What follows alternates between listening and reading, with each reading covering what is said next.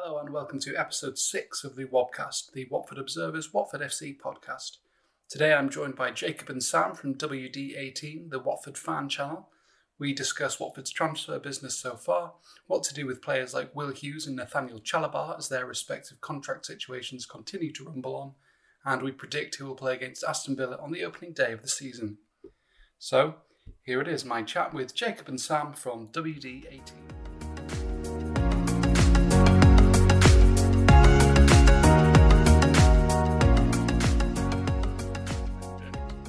Things like Will Hughes, that situation, things like that, because obviously that's Yeah. rumbling on, isn't rumbling it? on. Yeah, so, a bit frustrating actually. yeah. I mean, well, Yeah. it seems seems a good enough place to start. What what do you make of that situation, and and what do you think should be done about it? You know what? I actually did a video on the whole squad. I don't know if any of the listeners saw it. It was I did a keep or sell. I went through the Watford squad, and the big one in that video was Will Hughes. Because I was really torn about what to do with him. We all know he's got one year one year left on his contract. He's been absolutely instrumental, hasn't he, for the last couple of seasons. Even when we went down on Nigel Pearson, he was probably the standout player. And then even last season, when we switched to the 4 3 3, he was in that number six role. He was the key player, really, that kind of revitalised our season under Xisco Munoz. So it's one of those where I, I really don't want to lose him. Me and Sam have had this discussion back and forth, back and forth. What do we do with this situation with Will, Will Hughes? But I think if it gets to the point where we've offered him a five year deal from what we're reading, he rejects it, we're almost forced to sell, unfortunately, with a year left on his deal. I think we've made the mistake before where we do let players go on a free, uh, and I don't think we can do that um, Mm. which would be a shame because I'm a massive fan of Will Hughes. But if it gets to that position where we've we've offered him all we can, um, and it, financially it's probably not the best decision for the football club to keep him, then unfortunately we do have to move him on. And I actually think maybe Imran Louza coming in was the direct replacement potentially. A left footer can play a similar role, similar style. But I think certainly if he rejects that contract, then I think we're almost forced to sell. Yeah. What do you think, Sam? Is is that sort of similar to, to how you feel? Yeah, it is quite similar. I mean, I've said it before, but a player of Will Hughes' quality, uh, we can't let him run down his contract. And if he's not going to sign, ultimately we have to sell because, you know, particularly in, in this environment in football and in the world, uh, you know, money is so important um, in football, and you can't be letting a player of Will Hughes' quality be going out on a free. And I think it, I think that if he isn't going to sign this new contract, then as important as he is to this Watford side and and to the squad and to the squad itself, I think it's really important that we do we do move him on. Uh, you know, obviously, I really want him to sign that contract, and I think it's really important that we try and get him to stay. But ultimately, if he believes that you know it's the time in his career where he'll be looking at clubs like Aston Villa who have Europa League aspirations, pushing you know perhaps the top six, top seven places, and he thinks it's appropriate for him to move on, then I think we should probably let him go this summer. Do you, do you think maybe there there is a sense that he has perhaps outgrown the the club's aspirations and that maybe he should be that's that is the level he should be at? I think I think certainly um, he should be pushing for higher up in the league. Um, you know, obviously I, I'd love him to stay at Watford, but if we're being realistic, I think he is probably better than us. Um, I think he, there's probably quite a few things going through his mind that, you know, he's a player who has had injury problems. Um, he's a player who's coming up to the prime in his career. How old is he now? 20, 25? I? 26. 25, yeah. 20, yeah, 26. Um, so he's entering kind of the prime area of his career. And I think that with his, you know, history of injury problems, you know, potential perhaps getting back into the England squad one day, I think if he is going to move on, now would be the time to do it. What about Nathaniel Chalobah? It's it's a more or less the same situation as as I understand it. There is an offer there that he's umming and ahhing, hasn't flat out rejected it, but again, you know, he's not exactly rushing to sign it either. Is is he another one who you think they they should sort of cash in while they can if if that's the best option? You know what? I think with with Nate, it's a situation where we were close to selling weren't we? In January, Leicester came in with an Mm, offer, um, and I think we had to keep him at that point. But I think that actually just shows both of the players' quality. With Hughesy getting linked with uh, Aston Villa, with Chalobah getting linked with uh, Leicester City, these guys are, are really top players, and if they go into that last year their contract, they're going to get offers. So it's no surprises really that Chalobah has got these offers. But I think again, it's it's a, as you said, Ryan, it's a very similar situation where if we can't tie them down to a deal, unfortunately, we almost have no choice. Now, I'm actually quite confident that Chalobah will stay. From what we've heard over the years, of course, when he was on loan under Gianfranco Zola in 2012-13, since that point, he's had a real affection for the football club. I think even Nigel Pearson said it uh, after that away game at Bournemouth where we won 3-0, where he was like, this guy's got a real affection for the football club. So I don't think it'll be a case of him forcing a move. I don't think with, with Chalobah it will be a case of that. It's just whether a team like Leicester City does come in who has U- European aspirations or, or, are in the Europa League. Um, they, they, they've probably got higher aspirations than Watford, but uh, similar to similar to the Hughesy situation, where with the last year on their contract, Watford are in a really difficult situation. Um, there's going to be, as, as I said, there's going to be clubs who are going to be interested in both of those guys. So it's it's actually kind of a bit of a compliment to Watford that we have two two players who are, are, really really good Premier League players. Um, but I'm confident. I'm actually confident that Chalobah will stay. I'm less confident about Will Hughes, if I'm completely honest. But I think with Chalobah's connection, not only with the football club but with the supporters as well, I, I could see him staying for this season. I don't know about Sam, but yeah, I'm confident on that one. No, I do agree. I think I think Chalobah definitely is the more likely to stay out of the two. Um, I feel like under Xisco Munoz, um, feel like uh, Xisco's put an arm around him, and he's kind of found a new lease of lease of life in this Watford side. I think, you know, a lot of fans questioned what he really does in this side, but you only really noticed. I mean, for me at least, I really noticed his absence when he missed a couple of games through injury uh, in the last ten games or so, and that's when I was like, this guy is really important to this Watford side now, and I feel like while it will be more difficult for him in the Premier League, I feel like he could have a similar impact to what he had in the Championship on this Watford side. And I feel like he needs Watford as well as Watford needing him.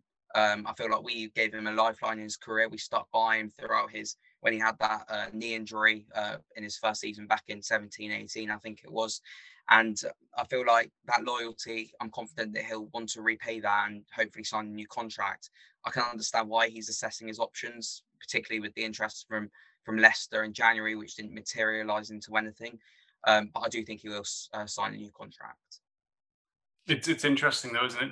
Particularly the way the market is at the minute when there are players who are entering that final year of the contracts that clubs maybe look at them when they might have been put off before just because they are available for for sort of more of a bargain price, I guess, than than they were before. Yeah, no, I could, exactly that. And I think another kind of caveat to add to the Chalobah situation, I think, uh, well, him and Hughesy, they're both real leaders in the dressing room. I think we know that, particularly as Sam mentioned last season with with Chalobah, you could tell the difference when he when he was given the captain's armband. I don't know whether something just switched with Nathaniel actually. It was that kind of weight of the captain's armband. We saw different sides of it. I think it was that Birmingham game at home where he scored the header, and I thought that was probably up there for performance of the season. I mean, he was absolutely exceptional. So again, that's another dimension to add to the situation. Is if we do lose both of them, we're losing two good characters to have inside the dressing room and two players who understand the football club, and that's definitely something to consider. But if they want to move on, then unfortunately we would have to let them go. But I'm confident with Chalobah, less confident about Hughesy, as I've said before. Um, hmm. fingers crossed. Fingers crossed both of them stay anyway. Three players who it looks nailed on will be will be leaving a Stipe Perica, Isaac Success, and possibly Andre Gray, although, you know, it's the age old question with Andre Gray who will pay for him.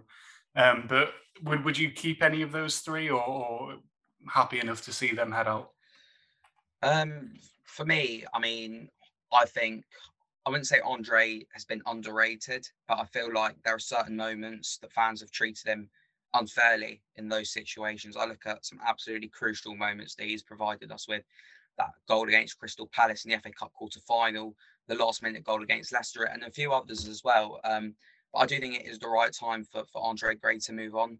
I don't think looking back on the 18 million or so that we spent on him, it's probably one that it won't go down as one of the best Pozzo signings in history uh, by any stretch. Um, but you know that, that's no hard feelings towards Andre. But I do feel like it's important that we do get rid of all three, particularly with the striker situation at the moment. We could feel you know, we could field 11, 11 strikers on the pitch on the first day of the season. Um, and, and that's the reality of it. And and if we're looking at the wage bill as well, I think it's important that we that we manage these players and, and get them and move them on. Um, but obviously, wish them all three, wish uh, all three of them the best of luck in the future. Um, Perica was only one season, but all three of them have been good servants to the football club. Been here for a few years now, Success and uh, and Gray. Um, but yeah, I do think it's time to move them on.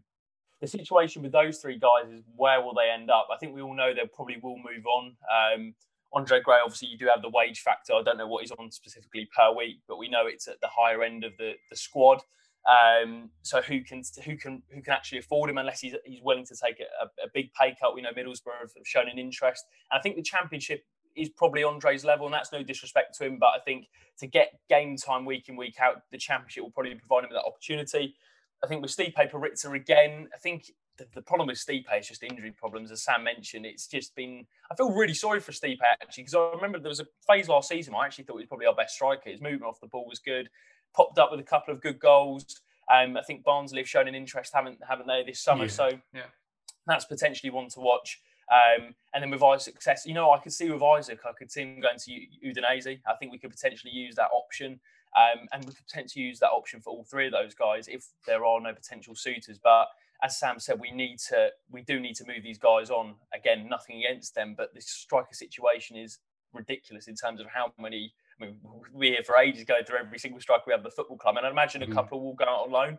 But we need to rectify that quickly before the start of the season because the last thing we want to have is to have a big squad and then come the first game of the season, we've got I don't know, nine players training on their own. We want to really trim that squad down before the first game of the season to get it to that 25 with maybe a couple of extras rather than what 34, 35 that we have at the moment. So yeah, it's, it's a situation that we need to need to deal with.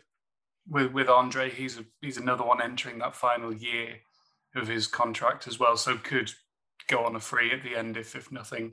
And you wouldn't expect the club to offer him a new deal at this point. I wouldn't have thought. And how do you think that transfer will be assessed overall? From you mentioned that sort of really high transfer fee that he came in for. Has he done enough to justify that that fee? Do you think?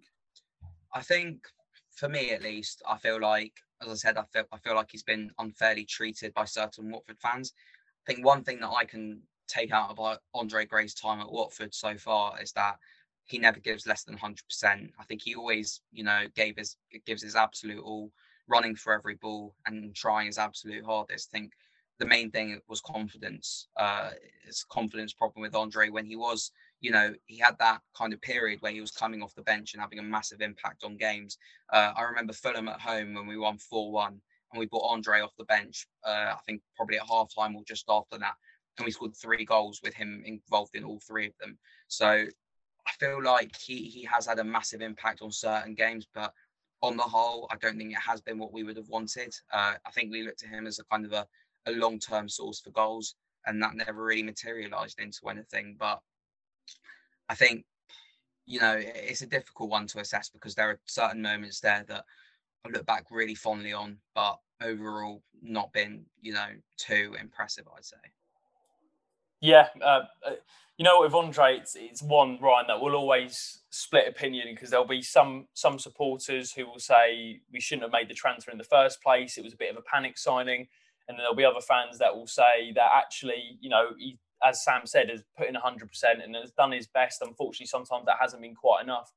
I'm I'm very much in the middle with Andre because I do feel sorry for him in the respect that ultimately it's not his fault that the transfer fee was what it was. And i think we can all all agree that it probably was above what his actual worth is. You know of course he's an english striker who had premier league experience. So ultimately that is going to acquire a certain certain fee. But i think watford did have well the, the fee was was more than i think we should have probably paid for for andre. But again that isn't his fault. So he's always going to have that tag carry him the, the one thing for me with Andre is he, he scored some big goals for Watford, as Sam mentioned. That Crystal Palace goal, will you know, we'll always remember that one really because that ultimately got us one of the best games I've seen seen live anyway, watching Watford in that that Wolves game, and he was instrumental in that actually as well. I think it was the mm-hmm, pass yeah. to Deulofeu. Yeah, Deulofeu, yeah. So that that's that's something. Those sort of moments do get forgotten. Um, but also, I think as Sam mentioned, his contribution probably overall for the price tag hasn't been good enough. So I'm I don't want to sit on the fence here, but I'm, I'm going to have to because I, I, I think ultimately the, the transfer fee isn't his fault, and that that's always carried him through his Watford career. But he hasn't lived up to the expectations even then to what it's worth, but has produced some key moments. So I wish Andre all the best. I think if he can get a real run in the side, I think that again that's another thing to mention. He hasn't had, you know, he, I can't really remember where he had a real run in the in the in, mm. in the first eleven. Like I think it's always been chop and change. And actually, when we saw the best of Andre was as an impact substitution. You know, coming off the bench and scoring some vital goals, as I mentioned. So yeah, I, I, it's been a, been a difficult spell for him, but wish him all the best. And as Sam said, he's always given 100% for the football club. Another one who Success was expensive as relatively, and you know, 12, 12 million around that mark they paid for him. That's that's one you you would say that hasn't really been repaid. Yeah, definitely. Um, we've always had those kind of moments with Success um, where we're like, right now, this is where this is where we why we paid the money. Um, I think the best example of that was Middlesbrough away under Walter Mazzarri. Uh, we won 1 0. Uh, I remember Jose Holebas scored an absolute screamer that day. Um, but Isaac's success was absolutely brilliant. Bullied defenders, completely stretched them. And except for that, I can't really think of any other notable moments. There was that Tottenham away game at Stadium MK where, uh, towards the start of the season, where we were like, this this guy could be absolutely massive for us. But he never really kicked on. Um, and I'd say it's probably quite fitting that uh, perhaps his last game for Watford was that Swansea game where he scored that absolute screamer, where you're kind of asking the questions, what if he'd done this all season? And I find that quite fitting for his whole Watford career, where we've mainly been asking with Isaac, what if he stayed fit? Uh, what if he got his head down? What if he nailed down a place in the starting 11? So I think it is definitely the right time to move him on definitely wasn't worth the 12 million 12 million but as i say he's been around for quite a few years now a good servant seems to have been quite a good uh, quite a good uh, character in the dressing room so wish him all the best yeah i, th- I think that Swansea game kind of epitomised uh, Isaac's career at watford just never really got going, but showed glimpses of promise. I think that that game at Stadium MK was the one game where I look back on it. I thought, he, I think he bullied Toby Alderweireld that game. Yeah, and you thought to yourself, right, this guy's could be really good for us, but he just hasn't really got going for him. And I know he's been linked with so many championship moves during his time at Watford, even going going back to Spain uh, on loan. I think Malaga at one point were, were linked. So he just hasn't been really been part of any manager's plan. And I guess that's the one thing with Watford system with the with the change with the change with managers that we've seen over the past few years is that there's a reason why maybe hasn't been fancied by pretty much every single manager. And I think you do what we do have to look at that. There's been players who, for example, have played played more under certain managers. I think Holebas is a prime example. Didn't play under Kike, but under under Walter Mazzarri, played played a lot more. Became a cult hero under Javi Gracia they get their opportunity at some point. But Isaac Success, for some reason, just never got his opportunity. I don't know why. Whether it's an attitude thing, whether it's whether it's off the pitch stuff, I'm, I'm not too sure. Or maybe he just isn't good enough for the football club. I think it's probably a, combination of things. But uh, as Sam said, the, the 12 million pounds again hasn't been really hasn't been repaid. Um, and his yeah his his Watford career just really didn't get going. But if you look at the stats, I mean, you played 50 games for us in the league and scored 14 goals, and it's quite mad to think he has played 50 games for us in the league. Um, yeah, that is considering he's been here five years. It doesn't it doesn't feel that many, but yeah, ultimately, just hasn't really really paid off that one. Along with Success and, and great, there's Peñaranda who's gone out on his sixth loan. And you'd expect that to be sort of a similar situation once he's winding down his contract. You look at the players that are coming in. Is there's definitely a change of tax there, isn't there, and a, a change of approach with the types of player they're bringing in and certainly the, the fees that they're handing out for, for these players? Yeah, definitely. Um, I feel like their, their hand was pushed in a certain way due to the circumstances in the world.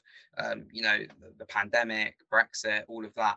And when we discussed this at the start of the window, when we were linked with quite a few of these young players from Scotland in particular, um, mm-hmm. I think mm-hmm. that's died down a little bit. But I feel like they are going to kind of look for more I know he's gone, but Ben Wilmot esque sort of deals where we can get these young players from the lower leagues, development, develop them, then sell them on.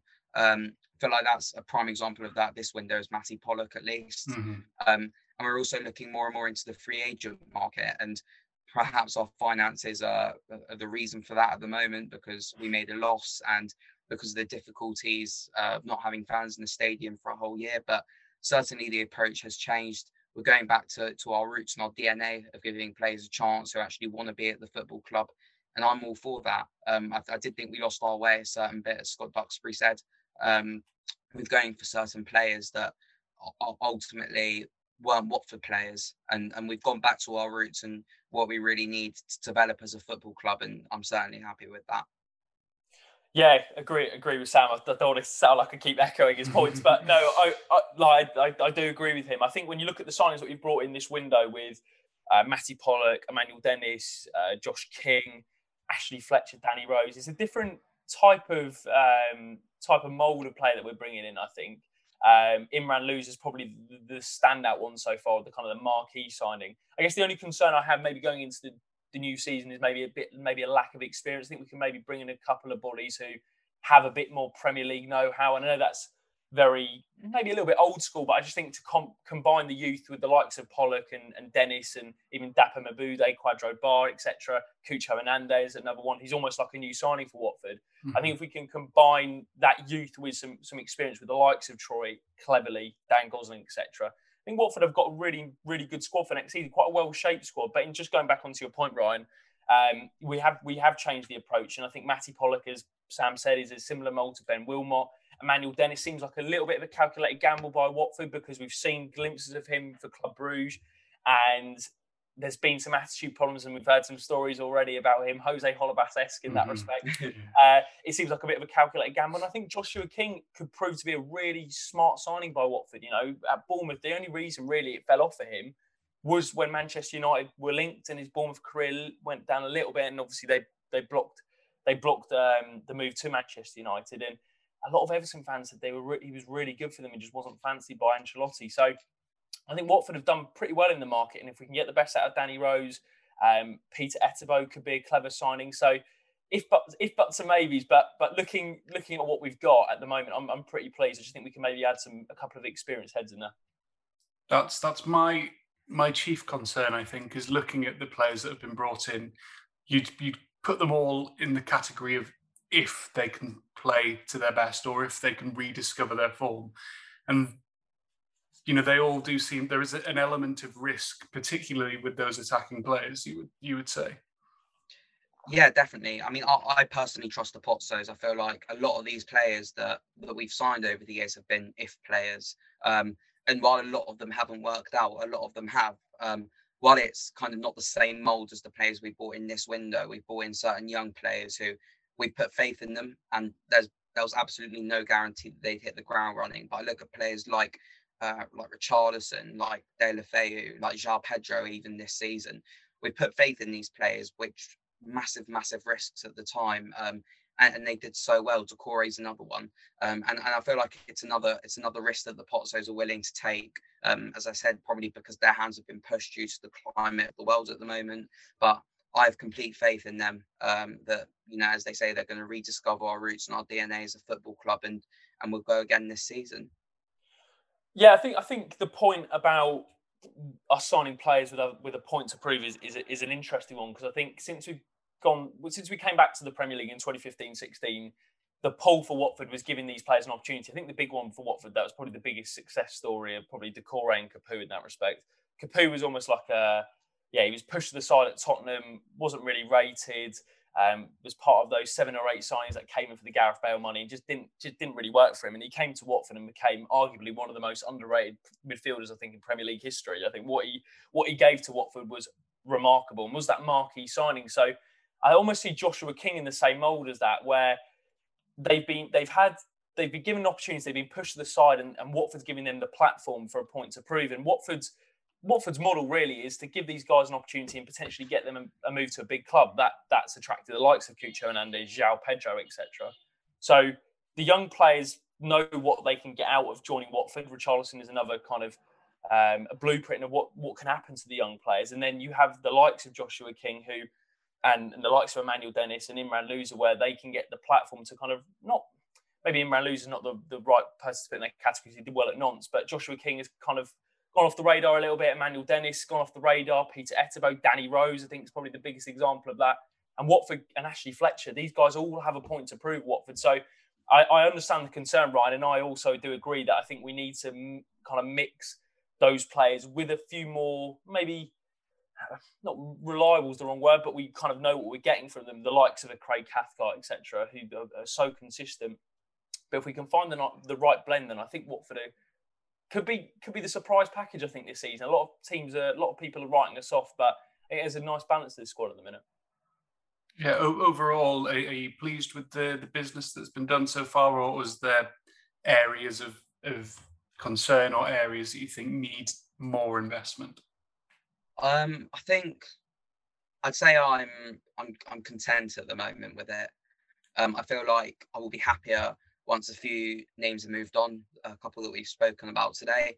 And I feel like a couple of players uh, still needs to be brought in. I look at if Hughes and Chalobah do move on, I feel like the midfield situation will, will need to be addressed. Um, uh, a couple of other areas uh, in particular, I feel like we could do with another centre back and perhaps, uh, you know, I know, and perhaps another winger as well. Um, so it, it'll be interesting to see where that goes this this window. But it's important as well that, that we do try our best to keep hold of the likes of Will Hughes, Chalobah, Ismaila Sarr, as if they all want to be here as well. Um, so yeah, I would say I'm content, but there's still work to do. I think. Yeah, it's, it's mad to think that we've made t- ten signings this window, and, and then mm. sorry nine nine signings this window, and, and Cucho does feel like a, another signing as well. So Watford have been busy in this market. I think because they're young, there's some young players in there, the likes of Pollock, Kwadwo Baah, Dapo Mebude. They kind of go under the radar a bit because they probably won't go straight into the first team. But Watford have been busy in this market. So overall, I'm, I'm happy in that respect. But I think actually, Brian, the big question for me is who's going to go out the door because I think there could there's still question marks. I think over the maybe the likes of Zinckernagel, um, you know, as we as we mentioned about Chalobah, Will Hughes, Andre Gray, Isaac Success um, potentially loan for Dele Bashiru. There's a lot of players actually. I think the big thing for me over the, the coming weeks and before the start of the season is who is going to get a move elsewhere because we do really need to trim the squad. Um, because I don't think we can really be carrying, I guess, passengers in the first season, first season back uh, in the Premier League. So I think it's a case of stripping down the squad. We need to probably get rid of what seven, eight players really to get down to the 25 man squad, which is quite a task in the time we've got remaining. So overall, so far, content with the business. Some some good signings in there, and I think signings that could prove to be prove to be good business. Um, but for me, the, the big the big situation now is the two contracts of Chalobah and Hughesy. What's happening there? And then also, can we trim the squad down and maybe give, yeah, and, and move players on and, and, send players out on loan? I think that's the big task for Watford for the rest of the window. Yeah, Zinckernagel, that's an interesting one. There's been that approach from Forest. They're keen to take him on loan. Would would that be an oversight to let him go, or, or is he is, is he up to Premier League standard, or do, do you think he just hasn't been given the time, especially having arrived from a full season in Norway as well? It was a lot to expect for him to be firing on all cylinders after he arrived, wasn't it? Yeah, it's a really difficult one with with Philip Zinckernagel. Um, I, I really want him to stay personally. I feel like he's better suited to the Premier League, where perhaps we'll have some more time on the ball, uh, have more time to assess his options. Um, I feel like we saw glimpses in the Championship of, of what Philip Zinckernagel is all about. Uh, best example of that is Rotherham away uh, when we won four one, and I think he got three assists or something, something like that.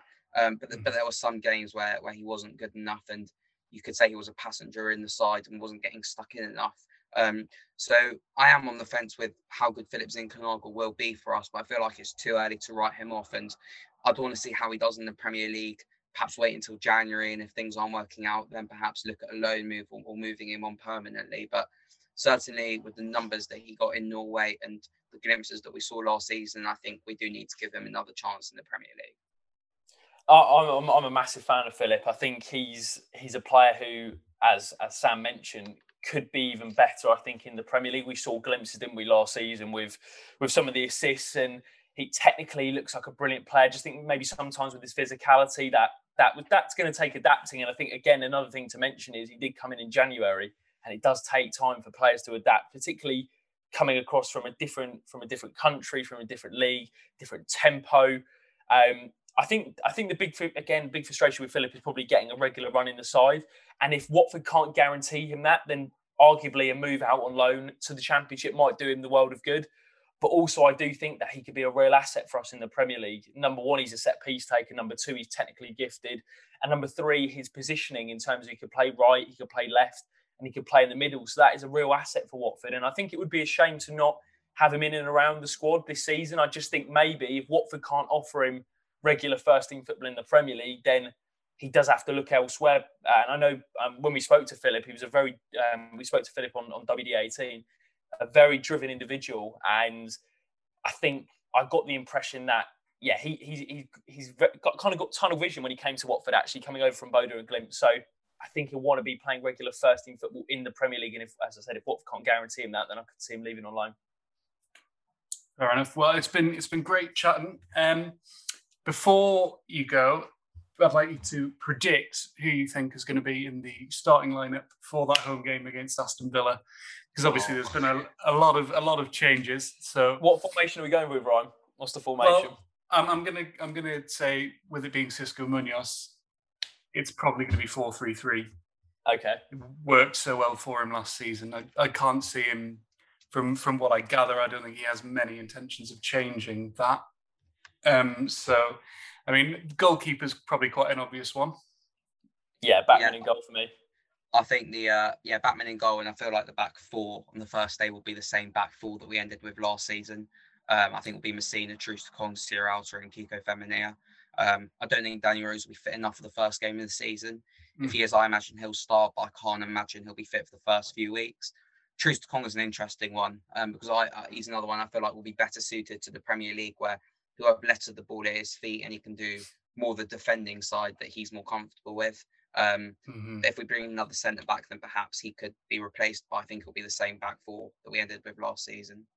Yeah, yeah. completely, completely agree with that. Um, I, I, I agree on Troost-Ekong as well because I'm, I'm a massive fan of Troost. I think again another player off the pitch, really well spoken, gets the football mm. club, just a real leader as well. And if he can play regular first team football for us, that would be yeah a, a big asset. And I think the you know actually Watford in terms of our defences actually probably one of the strongest we've. I know we haven't played any Premier League football with this backline yet, but on paper I'd say probably one of the strongest we've had in recent times.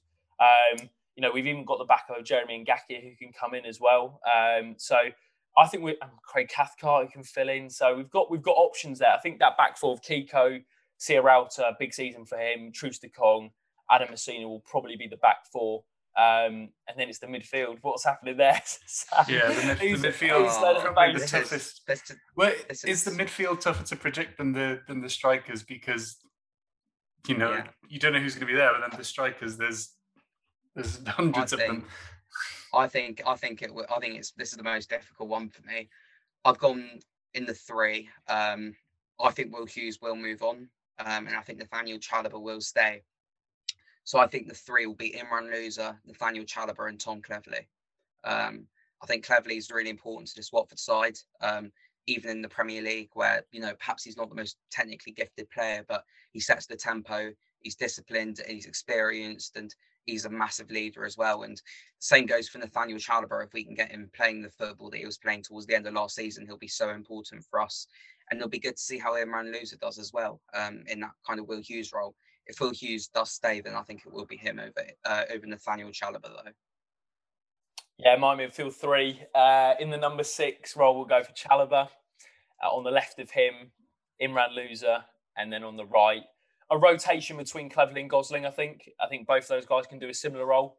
So if I think that will probably be the three come the start of the season, unless there's a, a probably a big incoming that, that comes in the, the mm-hmm. three. I'm, I'm the same as Sam. I know this is probably a bit boring for the listener, me just echoing what Sam's saying, but I do I do I do genuinely believe Hughesy will move on. Unfortunately, I think with a year left in the contract, with Villa interested to move back to the Midlands, just kind of all makes sense, doesn't it? Really. Um, I think Chalobah will stay. I'm I'm I'm confident with that. I think Chalobah will stay. I think it's a big season for Imran Louza. Uh, from what I've read up about him, he's highly rated. There were a few, I think there were a few Premier League clubs interested in him. Um, but yeah, very highly rated player, and I think that could be a good signing for Watford. Um, big season for him, and then it's I guess his rotation, as I said, with Cleverley and Gosling, who I think will go under the radar a bit in terms of maybe Gosling of what he could add to us in terms of just big goals. Um, mm-hmm. We saw it last season away in Norwich, literally the goal to send us yeah, up. So yeah he, he's he's someone who could be who could be valuable for us, particularly off the bench when you need 20 minutes, 20 minutes to burn. Gosling come on or Cleverley in that rotation because they're similar similar mold of player could be yeah will be effective for Watford I think. And then the front three, if he's if he's fit, you'd say Sarr's probably starting on the right, but then the the, the other two options are maybe a bit of a free for all, aren't they? Yeah, yeah. yeah. Uh, I'll, I'll, let you go first, Jacob, because I've gone first. oh, this is really difficult. Um, this is, you know what, Ryan? Just to, just to caveat this, I, this is why I actually don't think we'll play a 4 3 3. The only reason I, I think with Joshua King coming in, I think he could be really effective in a two. And I think him and Troy could could work quite well actually. So that's definitely something to, to bear in mind. But if we're going for a three, I think you know what? I think we've we've got to play. I think uh, so. We'll go Sarr on the right. On the left, I could see I could see Emmanuel Dennis actually, but then also you've got Cucho. Oh, so you throw me under the bus here, then you got João. Oh, this is difficult. got Ken, got, got Ken Sema as well to think about. Wow, that is tough. Right, I'm going to be bold. I'm going to go Sarr Troy, Sema. Am oh, I three? I, I've gone Sarr, King, and Dennis. Um, I think it will be a toss up between King and, and Troy. Um, I, know, I know Troy isn't as good in, in up top by himself, but uh, he does kind of, particularly when we spoke to him, he seems so determined for next season, and he's even better when he's got a point to prove. And I feel like with his leadership and the experience that we'll need next season, with what is kind of a mixed side, with half of it's got Premier League experience, half of it doesn't. I feel like Troy could be really important next season. So a toss up between him and Josh King. Are you boys going to be there? It'll be tomorrow by the time this goes out. On, on, on Saturday, you're going to be at the Vic. Yeah, I'm, I'm, there. I'm there. I'm buzzing. I'm so excited for it. Um, yeah, I feel like it's gonna be it's gonna be a weird experience of a pre-season friendly where people will be. I don't think there'll be as much anticipation leading up to a friendly and a uh, for a Watford mm. match as as this with the the going back to Vicarage Road, but. And know, just seeing Xisco, like we haven't even met him yet. Yeah, exactly. That'll yeah. be it'll, be it'll, it'll, be brilliant. Um, we'll probably get to see a lot of different formations tried out.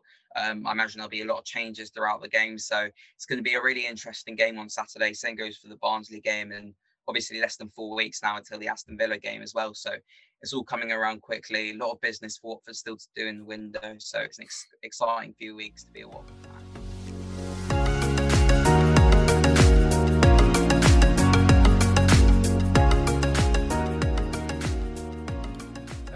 Thanks very much to Sam and Jacob for kindly giving up their time to appear on the podcast. You can find them on Twitter at WD18fans.